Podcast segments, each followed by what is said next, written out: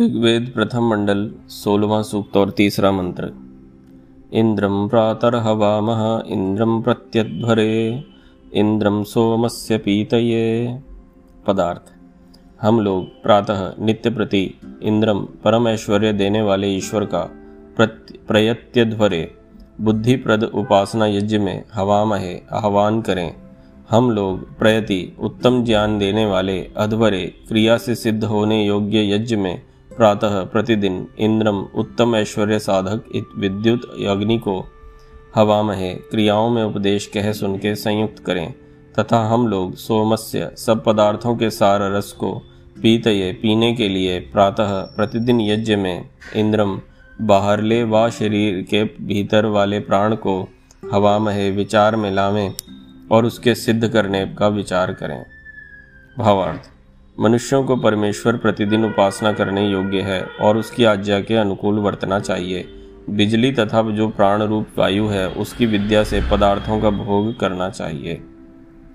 इस मंत्र में आपको स्पष्टता के साथ दो अपने दायित्वों को निभाने का एक उपदेश दिया गया है। सबसे पहला तो यह है कि हम जो आध्यात्मिक अग्नि हैं, यानी कि जो ईश्वर हैं उसकी उपासना करके अपनी विद्या बुद्धि बल को बढ़ावें। और दूसरा है, भौतिक अग्नि को शिल्प विद्या के माध्यम से हम यज्ञ का अनुष्ठान करें।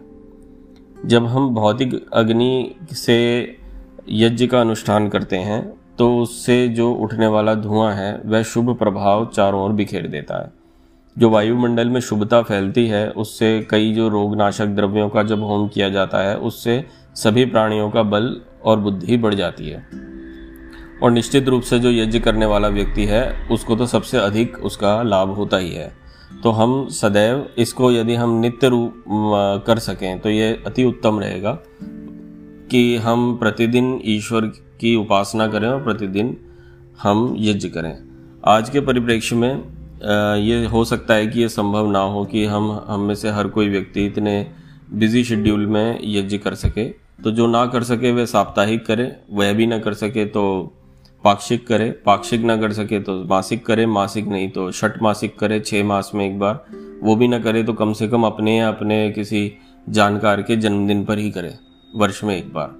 परंतु ये करना अवश्य उचित है, क्योंकि यज्ञ वो माध्यम है जिससे कि हम जो भी पदार्थ इस संसार में ग्रहण करते हैं, उनको वापस रिस्टोर करने का एक बहुत ही सुंदर माध्यम है। और ये भौतिक अग्नि के सकाश से संभव हो पाता है तो इसलिए वह भौतिक अग्नि हमारे लिए महत्वपूर्ण हो जाता है। परंतु ये जितने भी क्रियाकलाप हैं, जितने भी हमारे ये दायित्व हैं या जो कर्म हैं वे बिना एक, उस एक स्रोत के संभव नहीं हो सकते, जिस स्रोत को हम ईश्वर कहते हैं। ये सभी जो पदार्थ समुदाय है, हमें ईश्वर द्वारा दिया गया है। हमारा ये शरीर, मन, इंद्रिय, जो कुछ भी हमारे पास है, वह सभी ईश्वर की रचना है।